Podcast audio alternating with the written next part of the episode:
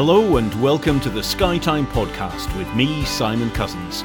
It's been another tough week for the tourism and hospitality sector on Skye, with further government COVID restrictions hitting individual businesses hard. As much as we would like to be promoting our island and the great experiences we have, the reality is that the key issue facing the sector is surviving the next few weeks and months.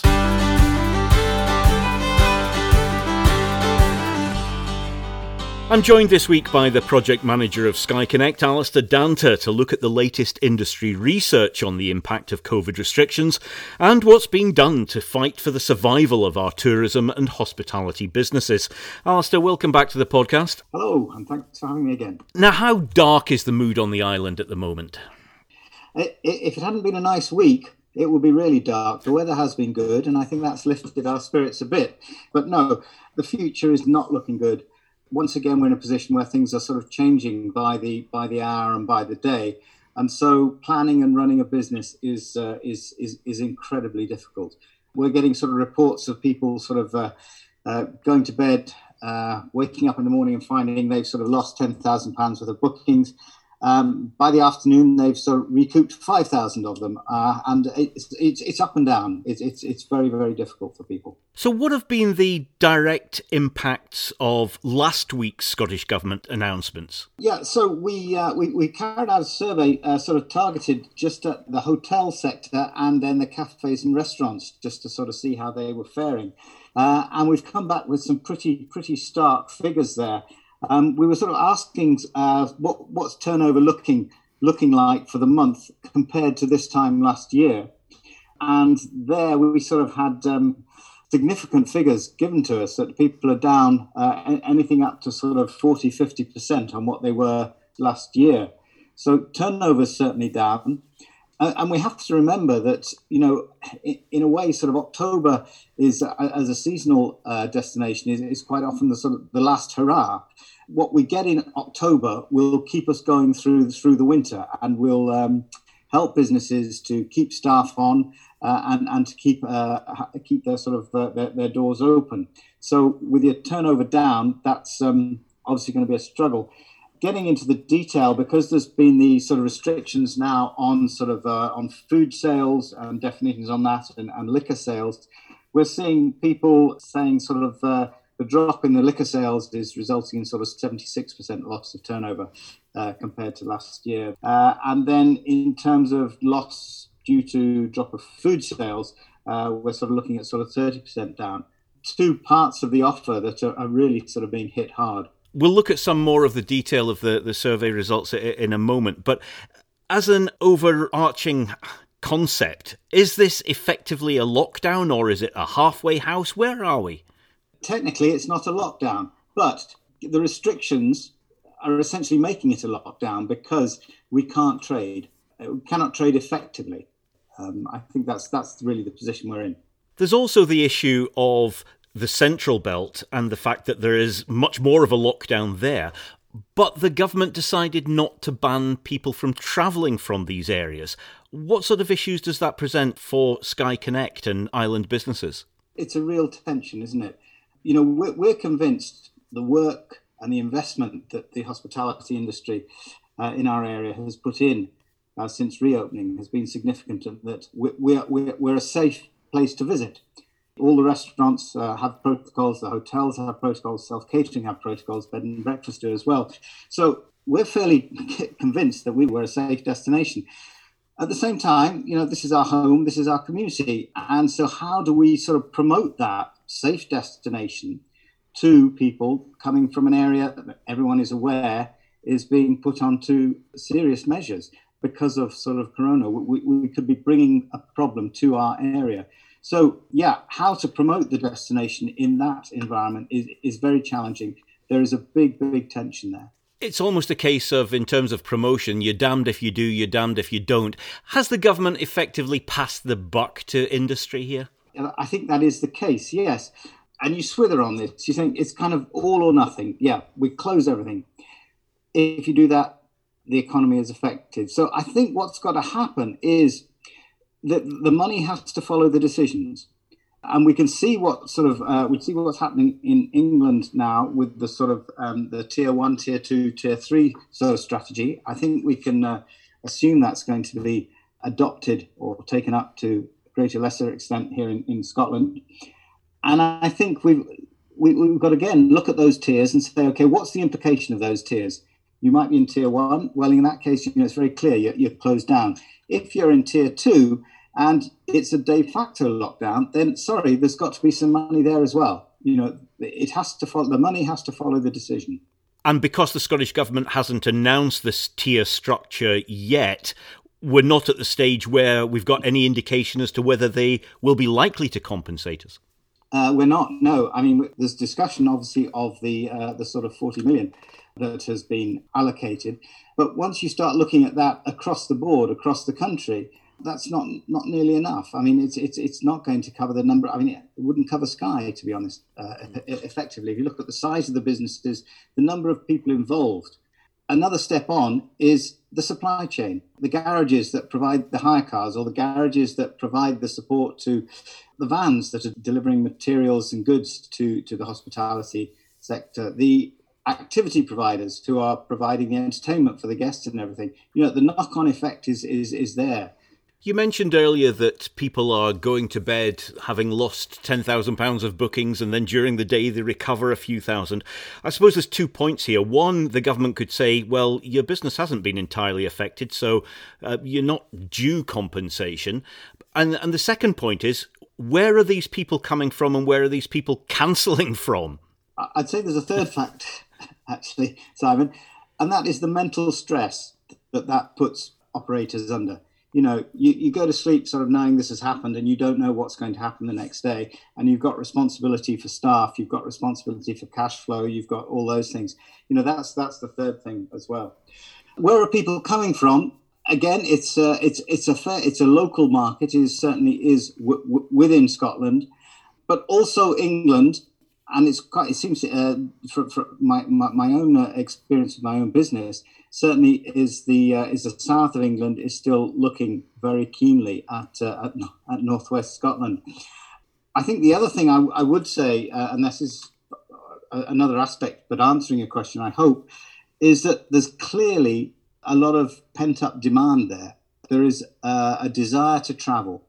So if people think they can travel, if people can travel, they, they, they will. So it's a question of yeah, well, we can provide the uh, if you like the, the host environment for that. It, it's how they get there, how they behave on the way, and what happens on the way is is, is is is an issue as well. So there's certainly demand. That that's one thing. So that explains your sort of uh, suddenly somebody having to cancel because of a new restriction, and then the next day, oh no, we can go, sort of thing. So the demand is there. That's that that that's clear.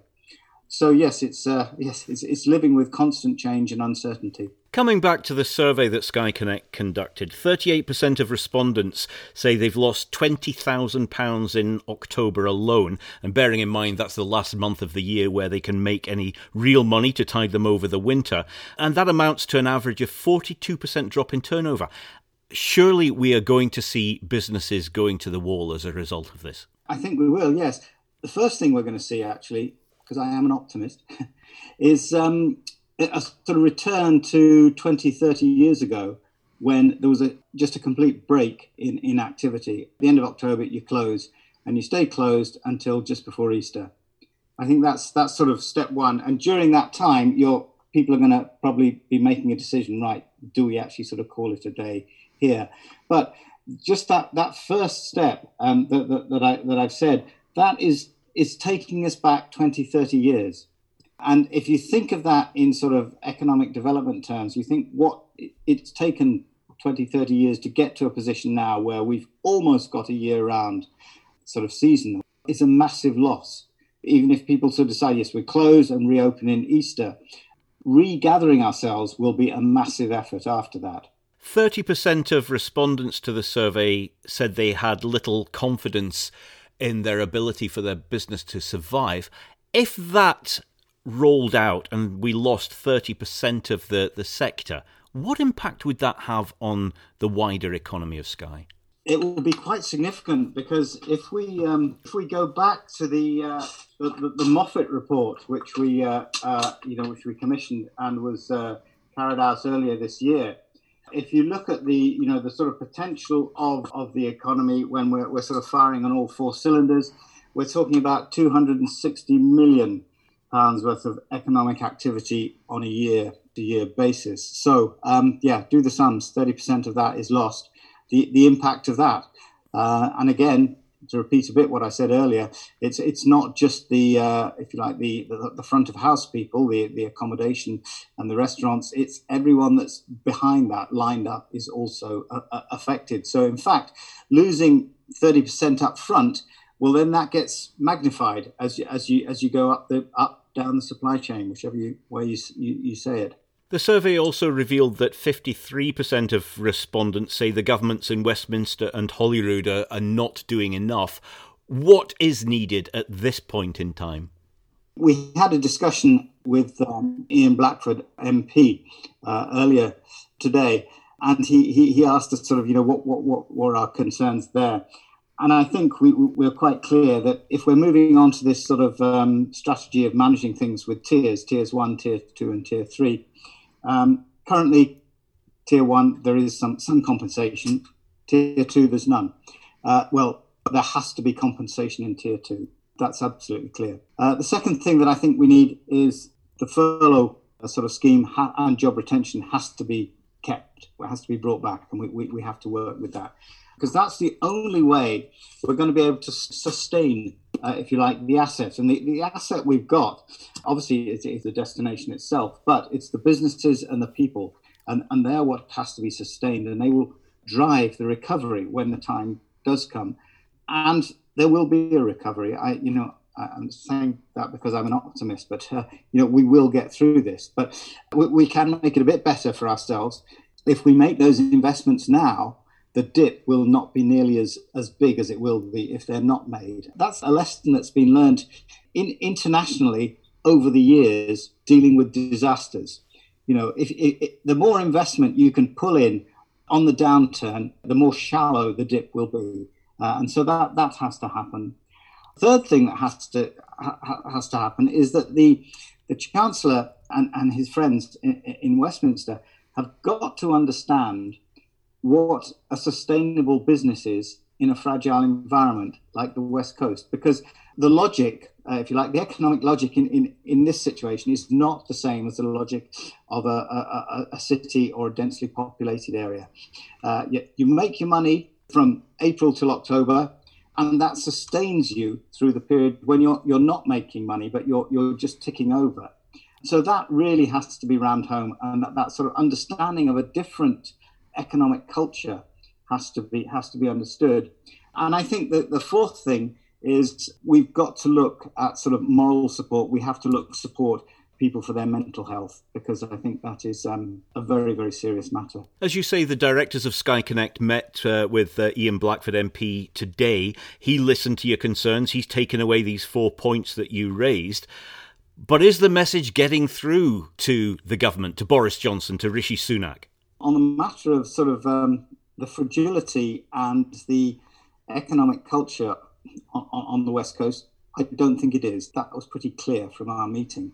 The other things I would say, and we do have to recognize the fact that this is a fast changing situation, it's constantly evolving. And whatever we feel about politicians and particular political parties and their approach, you know, they are still only human. Wasn't there a Bob Dylan song or a line in a song. Uh, sometimes even the president has to stand naked. Um, you know, we have to accept there are sometimes messages are not going to be clear because the situation in itself is changing so fast. You're also lobbying the Scottish government and, in particular, Kate Forbes and, and Fergus Ewing. But judging by Kate Forbes' appearance on Question Time last night, when she was asked about what she was doing and how she would support business, she was very clear that she felt her hands were tied because the Scottish Government has very little fiscal flexibility. It can't borrow, so it's reliant on Westminster. Does that mean that the Scottish Government is essentially powerless to help its own industries? I feel, in a way, I'm not. Completely qualified to comment on that because I, I, don't fully understand all the sort of ways in which Scottish government, uh, the powers it has. Uh, I'm, I'm not an expert in, in that area. And I actually don't think a lot of us are. What I am concerned about is that it, it, it, is if that's being used to sort of manipulate public opinion.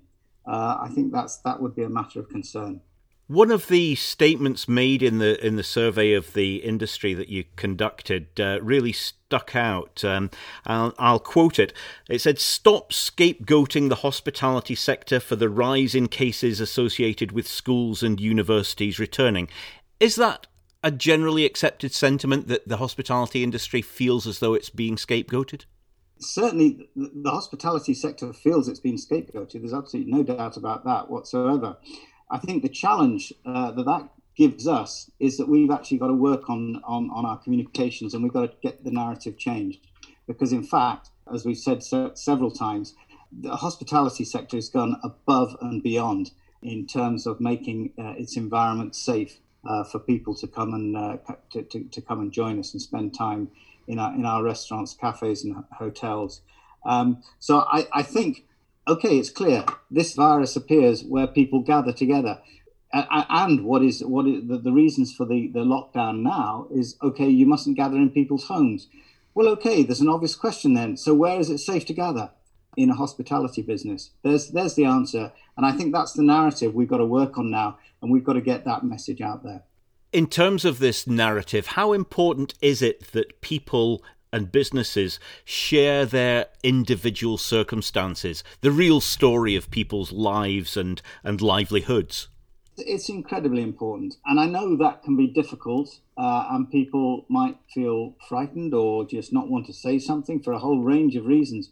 But um, that was one of the clear messages we got today from our meeting with, um, with Ian Blackford. And he, he just said quite clearly if I get a good case study, if I get a good case study, that makes my life uh, a lot easier. It makes the arguments I'm putting forward to you know whoever I'm talking to a lot better because you know we, yes we can come out with statistics all the time and we can come out but sometimes that just doesn't um, doesn't cut it you know there's just too much data but an individual business the story of a family business that's been been going for sort of 30 40 years and is suddenly going to have to close its doors uh, and it is going to be lost. That is a much, much more powerful story. If we just go back to, uh, you know, a few years ago, I keep saying a few years ago, no, it's a bit longer, but, you know, foot, foot and mouth. And uh, you, you just think of sort of um, farms that had taken 40, 50 years to sort of build up their stock, their herd, and they lost it sort of overnight. They had to be completely destroyed what that would do to anyone. So, you know, it's stories like that, it's information like that that we really do need to, to, to gather. And, you know, in, in the coming weeks, we'll certainly be asking members to send us that. So, so that will help us with our, our sort of advocacy with, with our elected representatives. And I think, you know, that's all, almost, it's more powerful than the statistics, actually, isn't it? I guess people can send their concerns and their individual situations uh, to Skye Connect. The email address info at skyconnect.com. That's it, certainly, yes changing tack slightly, but it's uh, on a similar theme. Um, advocacy work continues on another front. This week and today in particular sees the closure of the consultation process in terms of the proposals to license the short term let sector. How much of a hot potato has that been for Skye Connect? It's been a huge amount of work. We've had a, a, an online teleconference with, with local providers. We've put out all the information that there is available on the, both the consultation process, the proposals that the government have put forward, uh, and the issues as we see them. And we've had a great response. Uh, it was very gratifying. Um, last night, I got the sort of latest feedback from the national survey that's taking place by the uh, Association of Scottish Self Caterers. And the response from Skye and Lochalsh has actually been sort of segmented out from that of the Highlands, which was uh, good good to see. So people are responding. I mean, there was a um, 43% of the response from the Highlands has actually come from Skye and Lochalsh, which is great. Then when you look at the national picture, 12% of the uh, of the response has come from, from from us. We had a much greater response than the whole of Edinburgh, uh, and so that that's absolutely great. So I would want to thank uh, all the people that responded to that. But also, it does show. I mean, as the uh, the report itself is has segmented Skye and Lochalsh, and they've actually stated this means we can look at the issues that have specifically been raised by people in that area. So I think that's a great endorsement for the, the sort of powers of advocacy. It is worrying, especially with us going through COVID at the moment, that the survey that the Association of Scotland's Self Caterers did reveals that around 30% of businesses say that they would leave the sector if this licensing scheme is introduced. We can't afford to have that happening on top of the damage that's being done by COVID, can we? Not at all. Also, where else are people going to stay? I mean, uh, it, it's absolutely clear in this sort of uh, you know the, the, recovery period since since July that um, self catering is the is the preferred sort of form of accommodation. The minute we, we could open up, every single safe self catering business was full and has been full right up until certainly the end of end of September. Most people are busy through October. Again, because that's a sort of safe environment. So if we lose 30% of uh, yeah that, that sort of uh, accommodation sector just just on Skye. Where are people going to go? You've said at least twice in this interview that you're an optimist. Give me one good reason why people should uh, have some confidence that we will get through this in one piece. Because of Skye. Skye is the asset. You know, the, the, the island is the asset. The people are the asset, uh, and the businesses. They are more sustainable. They've been through uh, an awful lot before. So no, I think they will um, will survive. Now, it's nice to end on such a positive note, Alistair. Alistair Danter, thank you very much. Thank you.